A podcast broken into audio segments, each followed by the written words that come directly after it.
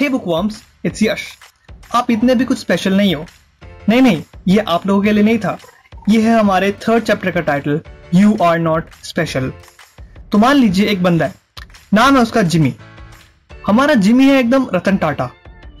अगर आप उससे पूछेंगे कि उसकी लाइफ में क्या चल रहा है तो वो अपना पूरा टाइम टेबल आपको समझा देगा। कभी कोई मीटिंग, कभी कोई चैरिटी इवेंट, कभी उसकी स्पीच, और कुछ ना हो तो उसका कोई बिजनेस आइडिया जो उसे फ्यूचर में बहुत प्रॉफिट देगा। आपके पास पूछने की देर है और उसका रेडियो चालू, पर जो दिखता है वो होता नहीं है। असल में जिमी ने कोई तीर नहीं मारे हैं, वो बस बातों का रतन टाटा। बड़ी बड़ी बातें करता था, अपनी फैमिली के पैसे उड़ाता था, कभी कभी थोड़ी बहुत मेहनत कर भी लेता था, पर उसका एक भी आइडिया आज तक सक्सेसफुल नहीं हो पाया। पर यहाँ अजीब बात यह है कि जिमी को अपने ऊपर एक अलग ही लेवल का सेल्फ कॉन्फिडेंस था। जो लोग उस पर हंसते थे, उसके हिसाब से उन लोगों को बाद में पछताना पड़ेगा। जो लोग अभी उसके बिजनेस आइडियाज को बेकार कह रहे हैं, उनको बिजनेस की नॉलेज ही नहीं है। और जो लोग उसके लाइफस्टाइल को लेकर कुछ कह रहे हैं, वो लोग उससे जलते हैं। जिमी ने अपनी लाइफ में पैसे तो कमाए, पर कभी किसी के साथ हेरा फेरी करके, कभी किसी को अपना फालतू का बिजनेस आइडिया चिपका कर, कभी कहीं पब्लिक स्पीकर बनकर। और एज अ स्पीकर वो जो भी कुछ बोलता था उस पर उसका यकीन बहुत पक्का था, और इस बात के लिए हम उसकी बुराई नहीं कर सकते। उन्नीस सौ साठ के दशक में लोगों का ध्यान उनके आत्मसम्मान यानी कि उनकी सेल्फ एस्टीम पर गया, जिसका मतलब है कि खुद के बारे में पॉजिटिव फील करना। क्योंकि एक स्टडी के मुताबिक जो लोग अपने ऊपर कॉन्फिडेंस और अपने बारे में पॉजिटिव थॉट्स रखते हैं, वो अपनी लाइफ को और अच्छे तरीके से जी पाते हैं। और अगर सारी जनता ही ऐसा करना शुरू कर दे तो शहर में क्राइम रेट कम हो जाए, एम्प्लॉयमेंट बढ़ जाए, बच्चों का रिजल्ट सुधर जाए। तो इसके लिए काम शुरू हुआ उन्नीस सौ सत्तर के दशक में। पेरेंट्स को इसके बारे में नॉलेज देना शुरू किया गया, ग्रेडिंग सिस्टम की शुरुआत हुई, बच्चों को प्राइजेस के तौर पे ट्रॉफीज दी जाने लगी, मोटिवेशनल सेमिनार्स होने शुरू हुए, और लोगों के दिमाग में एक बात डाली जाने लगी कि हर शख्स अलग है और सक्सेसफुल बन सकता है। और कुछ सालों बाद हमें यह समझ आया कि शायद हम उतने भी अलग नहीं हैं, और महज सिर्फ सोच लेने से हम अलग नहीं बन जाते। हमें अलग बनाती है हमारी प्रॉब्लम्स और हमारे फेलियर्स। सिर्फ अपने आप को अलग मान लेने से हम अगले जिमी तो बन सकते हैं, पर अगले बिल गेट्स नहीं। क्योंकि जिमी के पास कॉन्फिडेंस और सेल्फ एस्टीम की भरमार थी, पर बाकी चीजों में वो मात खा गया। सेल्फ एस्टीम का ये मतलब नहीं है कि आप अपने बारे में कितना पॉजिटिव सोचते हो, बल्कि ये है कि आप अपने नेगेटिव को किस तरह एक्सेप्ट करते हैं। जिमी को अमीर बनना था, पर बिना किसी मेहनत के। उसको बढ़िया लाइफस्टाइल चाहिए था, पर बिना कुछ सैक्रिफाइस किए। जिमी जैसे लोग अपने बनाए भ्रम में इतना खोए रहते हैं कि उनको लगता है कि वो बहुत कुछ अचीव कर रहे हैं, जबकि वो नहीं करते। वो लोगों से पैसे लेते हैं उनकी हेल्प करने के लिए, जबकि पच्चीस सालों में उन्होंने खुद कुछ नहीं अचीव किया। हमें खुद भी ऐसे लोगों के आसपास रहना अच्छा लगता है, क्योंकि हम खुद भी वो कॉन्फिडेंस महसूस कर पाते हैं। एक इंसान जिसे इस भ्रम की आदत पड़ चुकी है, उसे उससे निकालना थोड़ा मुश्किल हो जाता है। ऐसे लोगों की लाइफ में अगर कुछ अच्छा होता है तो उन्हें लगता है कि ये उन्होंने कुछ हासिल कर लिया है, और अगर कुछ बुरा होता है तो उन्हें लगता है कि लोग उनसे चलते हैं और ये उनकी कोई साजिश है। और अपने इस भ्रम को बनाए रखने के लिए ये लोग कुछ भी कर सकते हैं।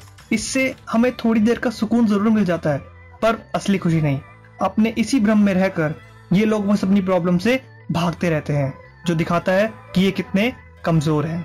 अगर एक इंसान सच में कॉन्फिडेंट है तो वो अपने नेगेटिव्स को फेस करेगा और उन्हें एक्सेप्ट करेगा, और कोशिश करेगा कि ऐसा दोबारा ना हो, बजाय उनसे दूर भागने के। क्योंकि कभी ना कभी ये प्रॉब्लम्स आपके दरवाजे दस्तक जरूर देंगी। गड़बड़ तो होनी ही है। यहाँ ऑथर अपनी लाइफ का एक किस्सा शेयर करते हैं। मैं बैठा हूँ नौ बजे के अपने बायोलॉजी के लेक्चर में, और यहाँ टीचर क्या माइटोसिस क्या माइटोकॉन्ड्रिया कर रही है, मुझे कुछ समझ नहीं आ रहा। तभी अचानक हमारे स्कूल के वाइस प्रिंसिपल मिस्टर प्राइस मेरी क्लास में आते हैं और मेरी तरफ इशारा करके मुझे बाहर बुलाते हैं, बैग के साथ। फिर मुझे अपने साथ प्रिंसिपल ऑफिस में ले जाकर अंदर से डोर लॉक कर लेते हैं। यहाँ मुझे थोड़ा सा अजीब फील हुआ।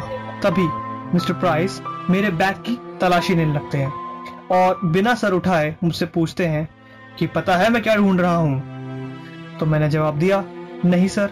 तो वो बोले ड्रग्स, और ये सुन के मैं हक्का बक्का रह गया। मेरे लाख मना करने के बाद भी सर की छानबीन नहीं रुकी और उन्होंने मेरा पूरा बैग उलट दिया, जिसमें दो कॉपीज, एक पेन, कुछ पैसे, कुछ सिक्के, कुछ फटे हुए कागज के टुकड़े, कुछ पेंसिल के छिलके के अलावा कुछ नहीं निकला।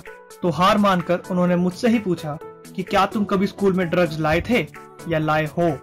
मेरे मन में बहुत कुछ था बोलने को, मैं रोना चाहता था और वहां से बस भाग जाना चाहता था, पर मैं बस इतना कह पाया कि नहीं सर, मैं इस बारे में कुछ नहीं जानता। तभी मिस्टर प्राइस ने मेरे बैग के अंदर हाथ डाला और उनके हाथ कुछ लगा। जब मैं एक टीनेजर था, बेहद शरारती, झूठा और चंट टाइप का लड़का था। मैंने बहुत से काम किए जो उस उम्र के बच्चे को नहीं करने चाहिए थे।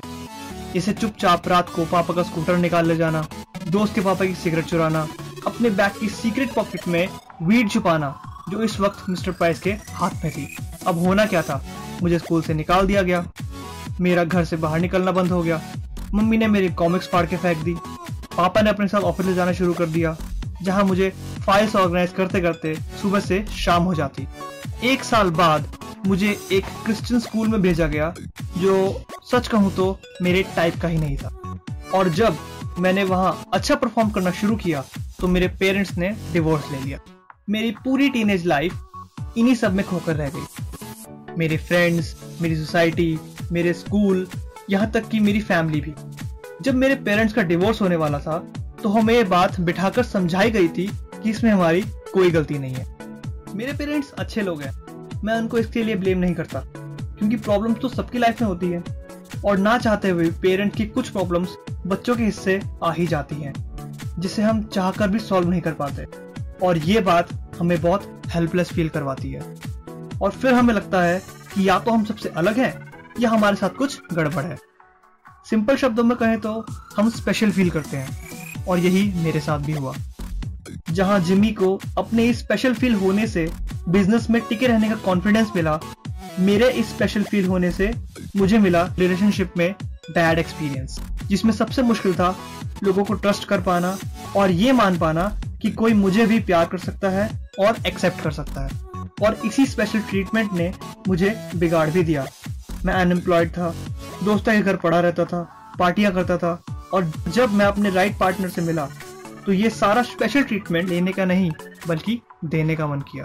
अब ये स्पेशल ट्रीटमेंट दो तरीके से काम करता है। पहला, मैं बढ़िया बाकी सब घटिया, मुझे स्पेशल ट्रीटमेंट चाहिए, और दूसरा, मैं घटिया बाकी सब बढ़िया, मुझे स्पेशल ट्रीटमेंट चाहिए।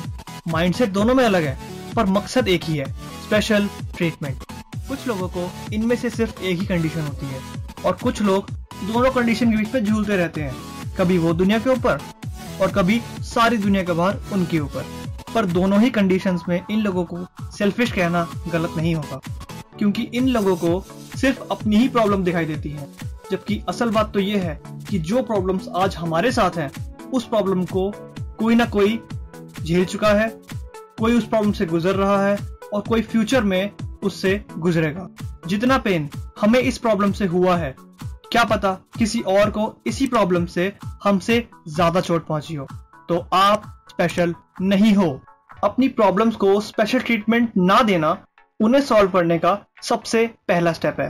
पर आजकल के यंग बच्चे, खास करके स्टूडेंट्स, अपनी प्रॉब्लम्स को ज्यादा ही हवा देकर उन्हें और बड़ा बना देते हैं, चाहे दोस्त से आर्ग्यूमेंट हुआ हो या क्लास टेस्ट में मार्क्स कम आए हो।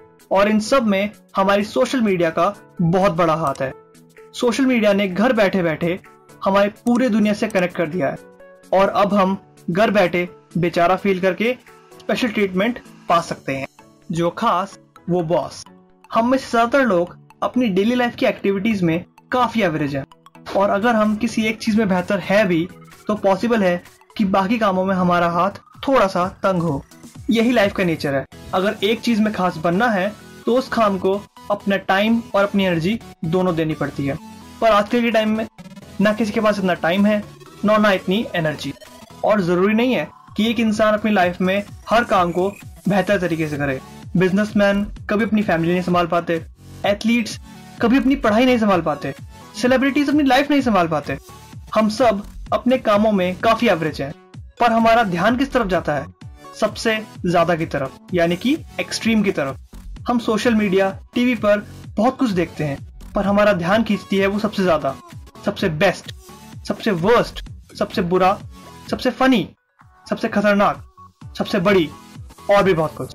ये है हंड्रेड परसेंट का जीरो पॉइंट वन परसेंट। तो बाकी निन्यानवे पॉइंट नाइन परसेंट क्या है? एवरेज, जिस पर हम लोगों का ध्यान ही नहीं जाता, क्योंकि जहां ध्यान जाएगा वहां पैसा आएगा, और ध्यान जाता है इस जीरो पॉइंट वन परसेंट की तरफ, ना कि निन्यानवे पॉइंट नाइन परसेंट की तरफ। अब इस बेहतर बनने की होड़ में कितने लोग निराश रह जाते हैं, क्योंकि आप कुछ भी कर लो, आज नहीं तो कल आपसे बेहतर कोई ना कोई होगा ही। अगर आप एक कूल डूड बनना चाहते हो तो पार्टी करो, लड़कियों से बातें करो, आपकी दो तीन गर्लफ्रेंड्स तो होनी चाहिए। ऐसी सोच ही जीरो पॉइंट वन परसेंट और निन्यानवे परसेंट के गैप को और बढ़ाती है। आज के कल्चर में ये बात बहुत बोली जाती है कि आप किसी खास काम के लिए आए हो, या फिर हर इंसान खास होता है, सब बोलते हैं, एक्टर्स, बिजनेसमैन, पॉलिटिशियंस। पर अगर इस बात पर ध्यान दिया जाए कि अगर हर कोई इंसान खास होगा तो खास की कोई वैल्यू ही नहीं रह जाएगी, फिर सब आम हो जाएंगे। क्योंकि एवरेज होना आजकल के टाइम में एक फेलियर की तरह माना जाता है। हर कोई स्पेशल बनना चाहता है, किसी को नीचे नहीं रहना, सबको ऊपर आना है, और जब ऊपर नहीं आ पाते तो अपने आप को बेचारा दिखाते हैं ताकि उन्हें स्पेशल ट्रीटमेंट मिल सके। लोग खुद को एवरेज एक्सेप्ट करने से डरते हैं कि कहीं उन्होंने अगर ये बात एक्सेप्ट कर ली तो वो अपनी लाइफ में कुछ अचीव नहीं कर पाएंगे। पर ये सोचना गलत है, अपने आप को एक्सेप्ट करने के बाद ही आपकी अपनी असली ग्रोथ पॉसिबल है। जो लोग आज की डेट में खास हैं, उन्होंने ये नहीं माना कि वो खास हैं, उन्होंने ये माना कि वो एवरेज हैं और फिर खुद को इम्प्रूव किया। अगर आप एवरेज हैं तो इस बात को एक्सेप्ट करें। आपकी लाइफ थोड़ी सी बोरिंग है, देन इट्स ओके, सबकी होती है। एक बार आपने एक्सेप्ट कर लिया तो एटलीस्ट वो कुछ खास बनने का प्रेशर तो आपके ऊपर नहीं रहेगा, आपको खुद को किसी को प्रूव तो नहीं करना पड़ेगा, और आप फ्री होकर अपने दिल की सुनेंगे और वो कर सकेंगे जिसमें आपको खुशी मिलती है, जैसे किसी से फ्रेंडशिप करना, किसी की हेल्प करना, कोई बुक पढ़ना, किसी अपने के साथ बैठकर हंसी मजाक करना। बोरिंग लग रहा है ना? शायद है भी, क्योंकि ये सब बहुत आम सी चीजें हैं, और शायद ये आम किसी वजह से हैं, क्योंकि लाइफ की मैराथन में यही आम चीजें हमें खुशी देती हैं। So that's it guys, that was our third chapter, you are not special.